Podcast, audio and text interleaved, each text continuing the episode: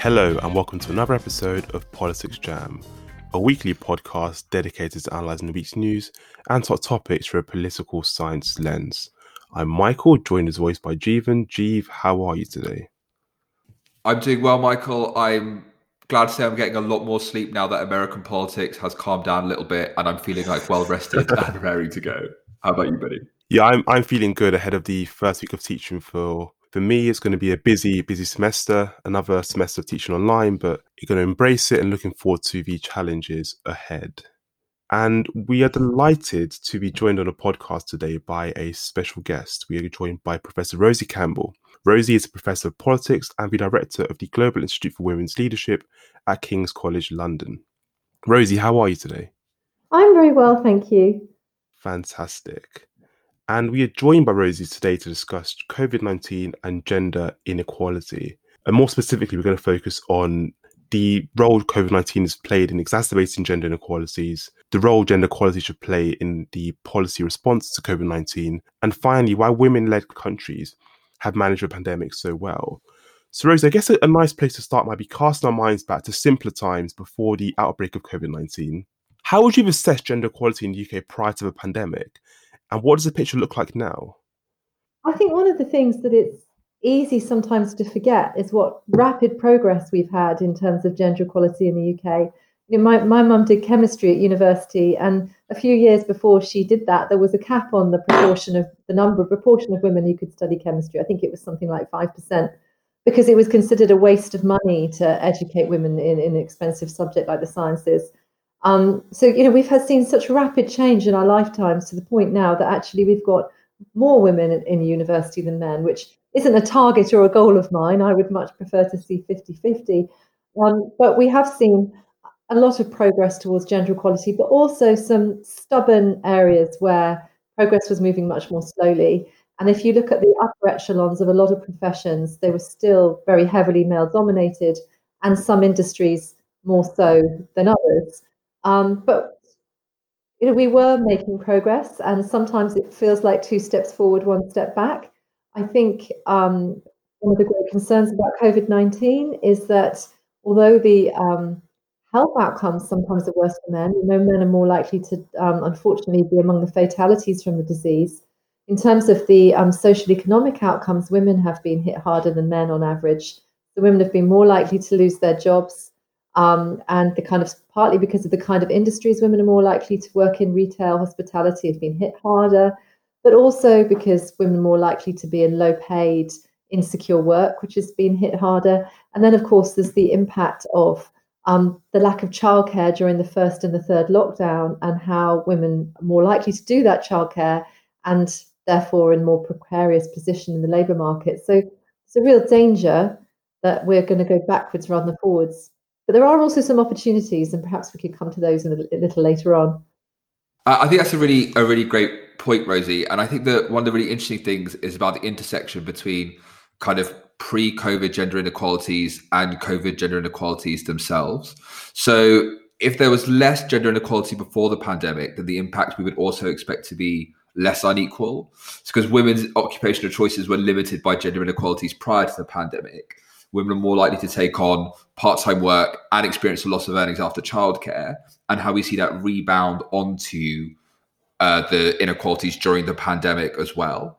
So I know that I've heard research that the gender pay gap starts to open after the birth of the first child, and I can see how then when you're both working at home and the decision is one of you has to do childcare, I can see how that decision ends up then further negatively impacting women, in part because households say, well, we're going to prioritize the higher earning partner in this situation. Does that accord with your understanding of where or some of the the ways in which the interaction between kind of the pre and post COVID worlds? I mean, that's definitely some of it. We know that all inequalities, unfortunately, have been exacerbated by this crisis. So, um, men and women who um, were in more vulnerable financial predicaments were more vulnerable to the crisis. People who live in high density um, housing, with insecure work, um, you know, have, have, been more fit, more vulnerable as well to the disease itself. Um, so yes, the existing inequalities are absolutely crucial. And you're right that there are a lot of incremental decisions along the way that explain some of the gender pay gap. there are also a lot of cultural and social factors. For example, in, in households where actually the if it's a heterosexual couple, the woman earns more money than the men, actually, she often still does more of the childcare.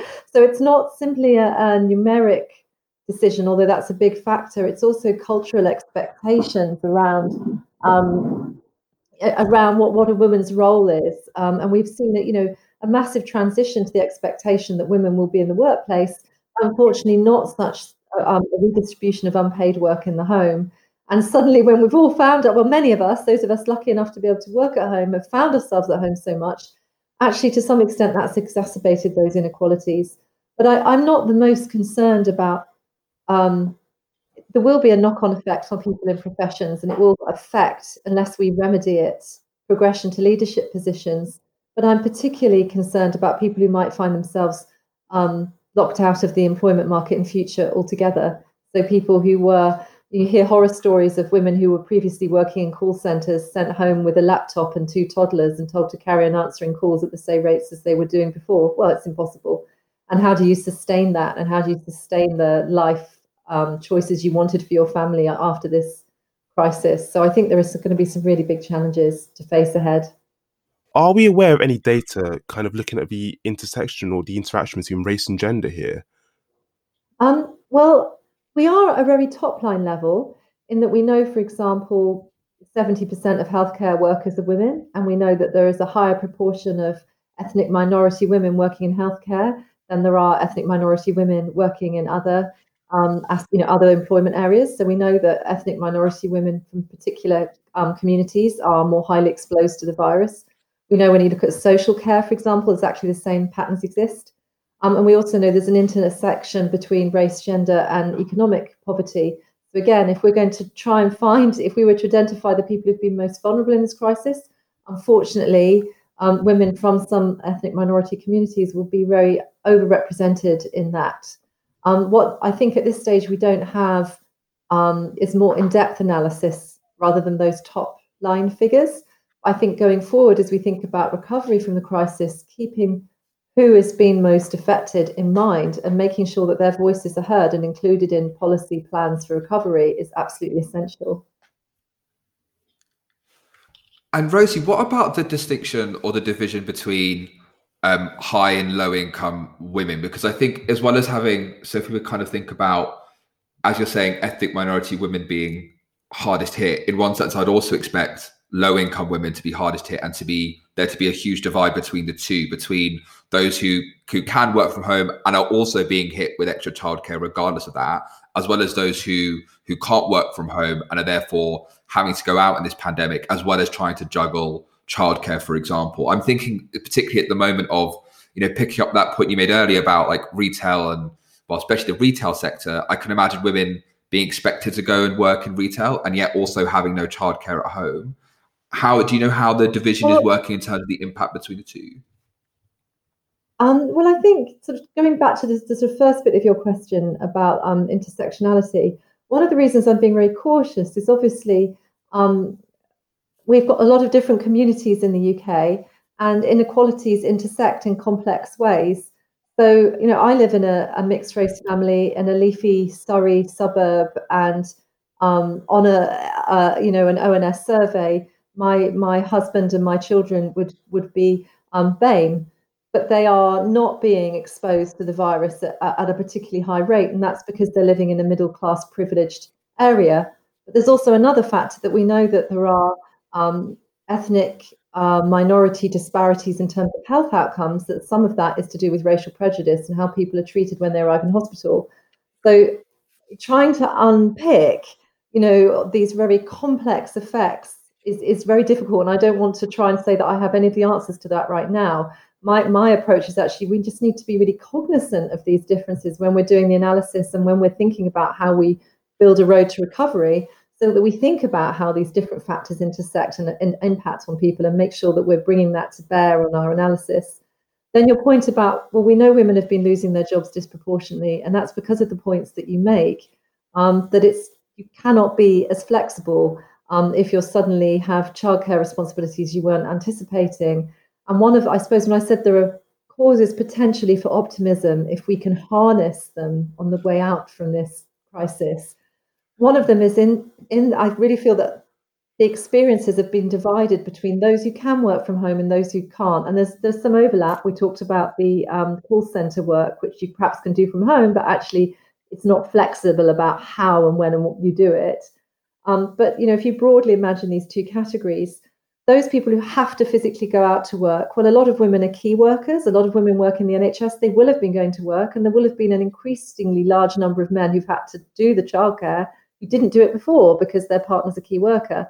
And there might be lessons to learn from that. There might be families who share things in different ways. There might be policy learnings that could be really optimistic. That could be something positive. The other thing is, at the beginning of the crisis, some of our leaders didn't realise that childcare is critical infrastructure. Thought you could just close class childcare. They didn't realise the economy would crash because we now depend on people who are carers to work. Um, so again, if we can understand childcare is as important as all the other aspects of our infrastructure, that could be positive. And then there's the kind of more privileged, mostly part of the population who can work from home. Um, that I privilege more if there's some flexibility about the timings when you can do that. Um, and there could be lessons learned there about some of the jobs that I described before, where women have really struggled to get through this glass ceiling. You think about the higher levels of law or banking or to, um, and, and actually academia.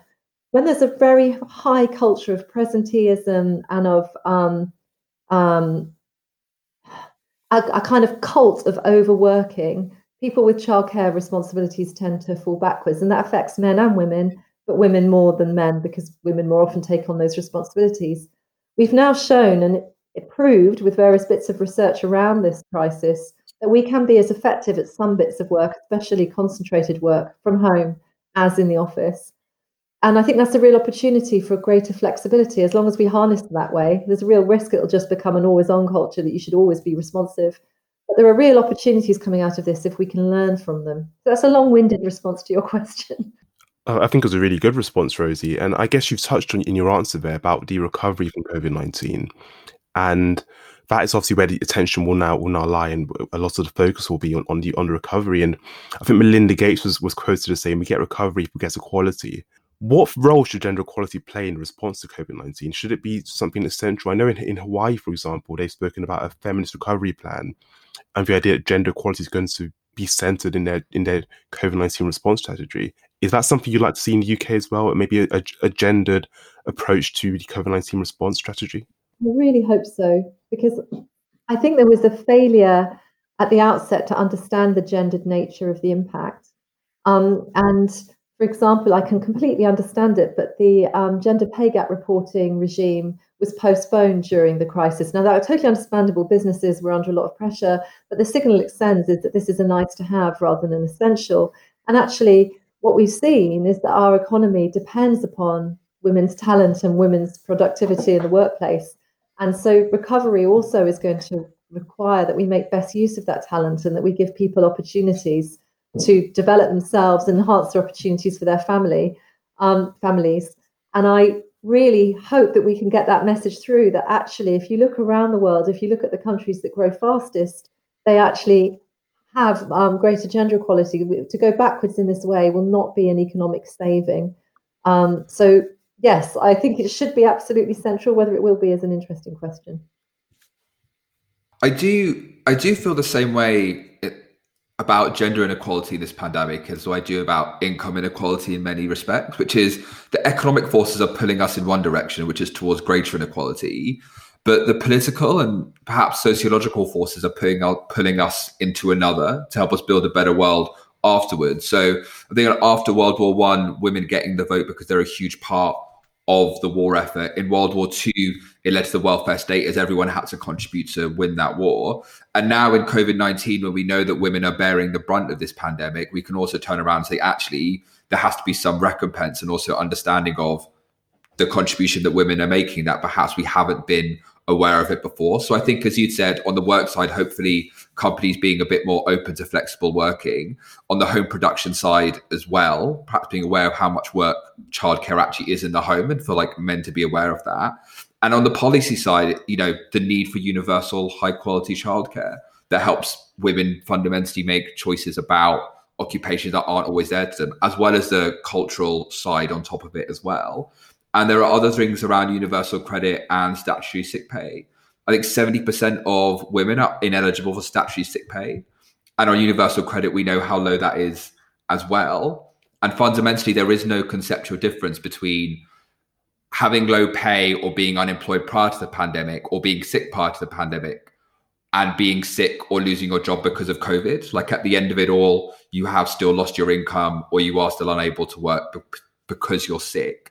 Uh, at least in that sense, I am I am hopeful that the future will be better than the one we had prior to the pandemic, even if it's a little bit more uh, a bumpy road to get there. Yeah, I kind of take issue that the economics are leading us anywhere.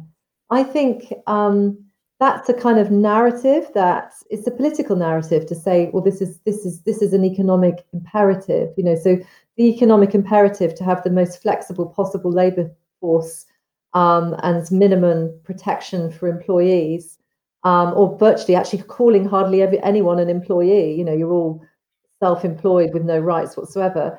That's a political choice. It's nothing to do with economics. I mean, um, the people who hire people will generally want to make a profit and try and make the restraints around that minimum.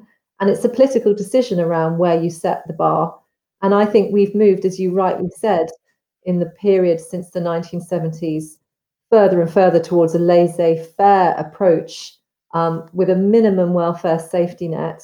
And as was always the case, an expectation that a lot of the caring that human beings need to be productive individuals is done for free um, within the family um, without actually without actually anymore having the physical the time and space to do that.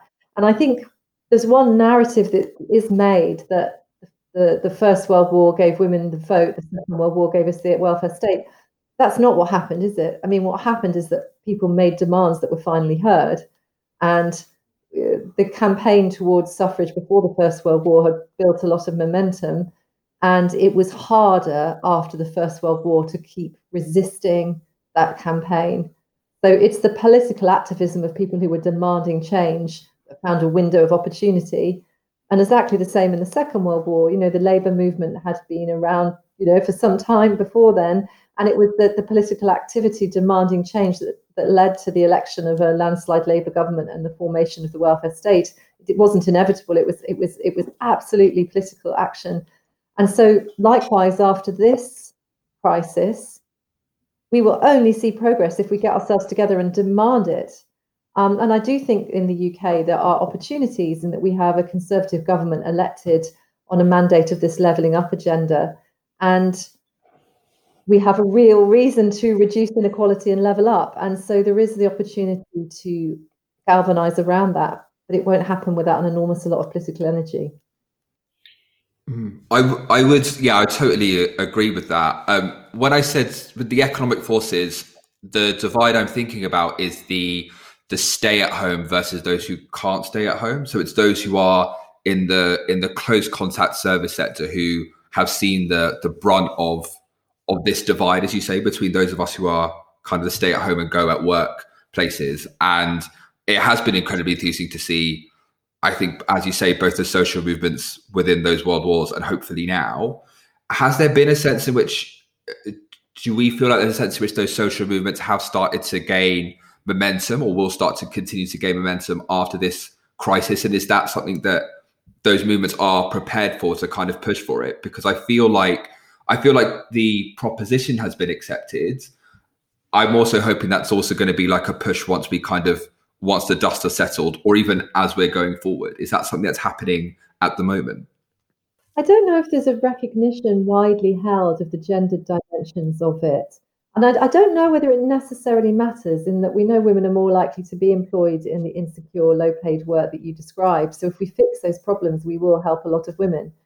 Um, but I do think there is a recognition in the country that job insecurity and a lack of um, benefits in work is escalating. And I think one of the things that happens is once that starts reaching the middle classes, then you tend to get a lot of a lot of very um, articulate, vocal people getting their acts together on an issue. And I think we're getting to the point now that actually lots of jobs can potentially be done in this very, very. I mean, flexibility can be great if it means that you've got a secure contract and you can um, negotiate with your employer how and when you work. But if it means that the employer just is able to pick you up and drop you at will and you've got no predictability in your working hours and income, that's a disaster. And I think it's no longer the case that it's just going to be those people in the lowest paid jobs that are potentially offered those kinds of contracts. And that's when we might actually see a real backlash against it. I do hope so.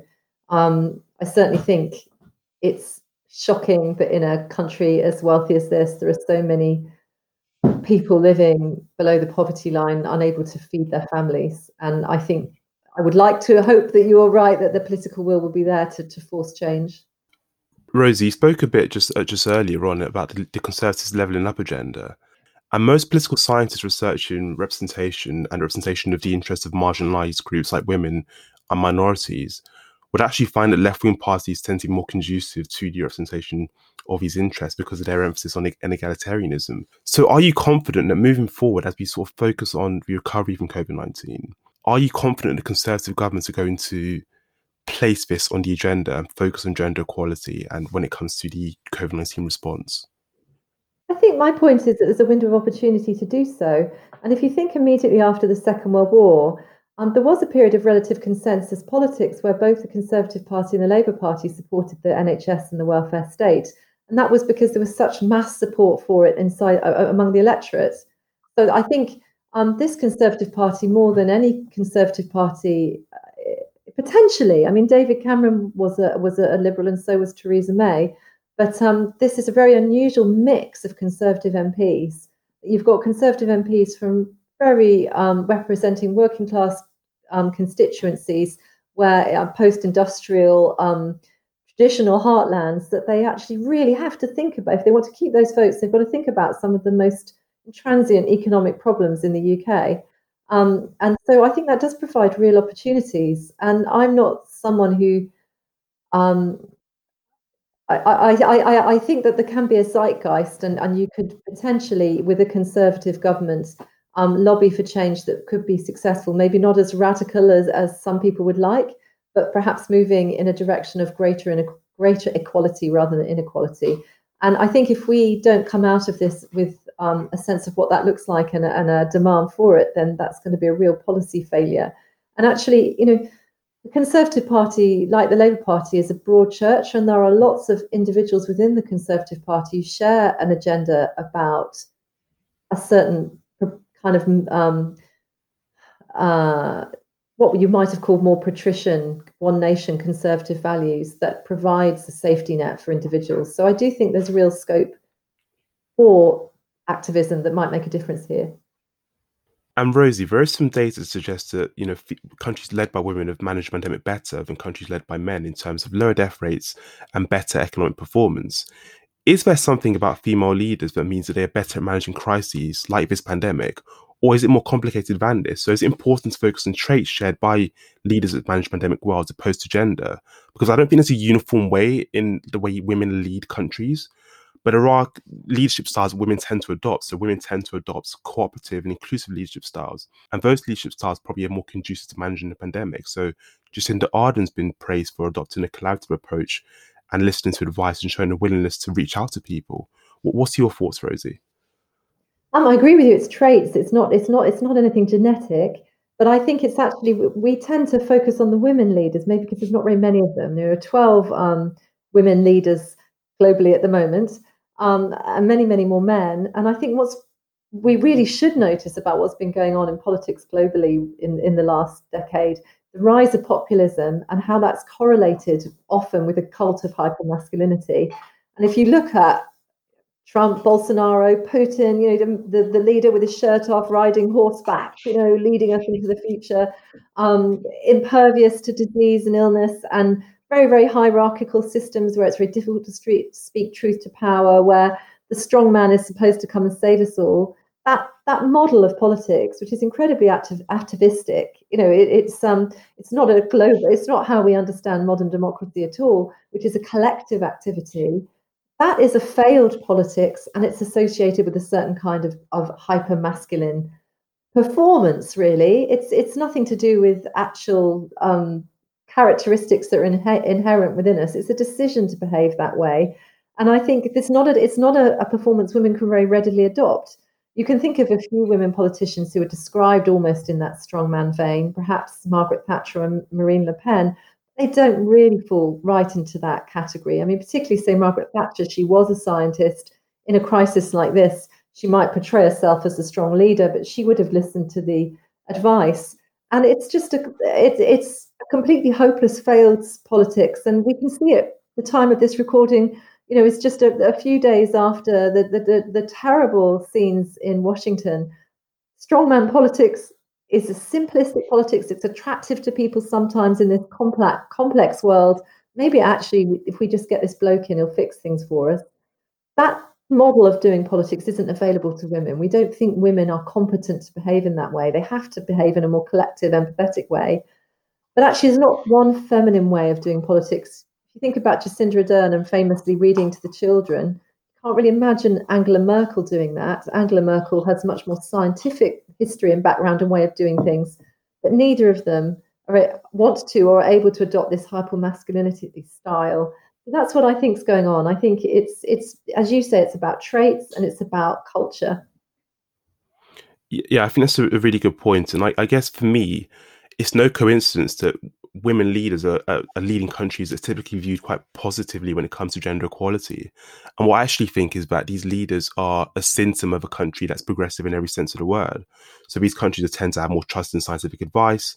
There'll be a tight social contract between the states and citizens. And on the other hand, you have populist leaders, as you, as you mentioned, who have minimized the pandemic at times. They blamed others for it. So you look at Trump's framing of the viruses, China flu, and has shown disdain for, for experts and scientific advice, and machismo is placed over scientific truth. Absolutely, I'm with you.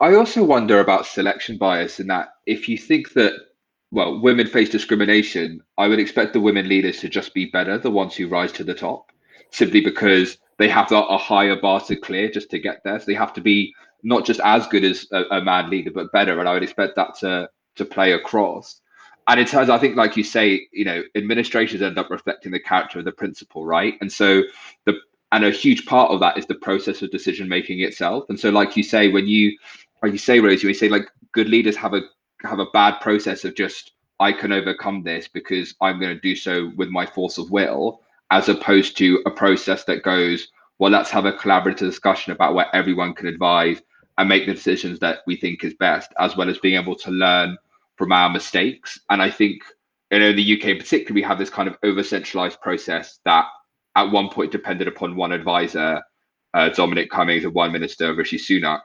And countries that handled it badly have bad processes that don't listen to others. I think on the other side of it, those kind of qualities that we uh, associate rather with Jacinda Ardern are also ones we would say would also hold true for Barack Obama as well as probably Joe Biden as well. Like we wouldn't see them making the same mistakes. I think we've seen some of the other uh, masculine leaders make in this pandemic. I think that's right, but I also think the small n issue is a, is an issue because as you were talking, I was thinking, yes, um, you know, celebrating stupidity isn't something you normally normally is um, something that a woman leader has as an option. Um, but actually, I mean, Sarah Palin was cut very much out of a, a similar mold in terms of her complete ignorance mm. about the world. Um, and for a certain section of the electorate in the US, that was very attractive. So I do think there's also that just, you know, if you've only got 12 women leading countries, you've got a much smaller pool to have a real maniac from within. But yeah. I, I, do agree with you, though, that we do know that women have to be better qualified to get into roles. So it's probably harder to be really, really, really stupid. Um, but I just want to point out it's possible. Rosie, I guess the final point when speaking about women in the response to COVID 19 is earlier on in the pandemic, there was a focus in some quarters on the absence of women from the response to COVID 19 in the UK. So the COVID 19 working group is comprised of men, and the daily parliamentary briefings were criticised for being dominated by men, with Priti Patel conspicuous in, in her absence from those daily briefings is this important? So is it a case that were women absent from the you know the COVID nineteen working group, with women not given these daily policy briefings? It does that mean that their interests are going to be absent from the agenda when it comes to COVID nineteen? Absolutely, we know when um, when when groups are their, their voices are absent then they're not well represented. And you know, the idea that others can speak for us just doesn't work that well. We we we tend to prioritize things that we've experienced ourselves, our lived experience, and we have to we have to provide a platform for group representation in politics, I believe. And my sort of cod theory about this inside the current Conservative Party is that if you look at how um, Boris Johnson came to be leader, he came to be leader on the back of his successful Brexit campaign. And if you look at who were supporters of a hard Brexit on the hard, you know, the highest, the hardest end of that, it's in the electorate, it's more often men, and inside the Conservative Party, it's more often men. So in his immediate coterie, he had fewer women, and I'm afraid he just hasn't picking from a very good pool. It's a complete inverse of what we were describing before. I mean, uh, Priti Patel is not the most talented um, politician in my view. I mean, she's really some of the, the, some of I mean some of the things that she's done over the last few years. I should, in my view, counter out of being in um, being, being a minister.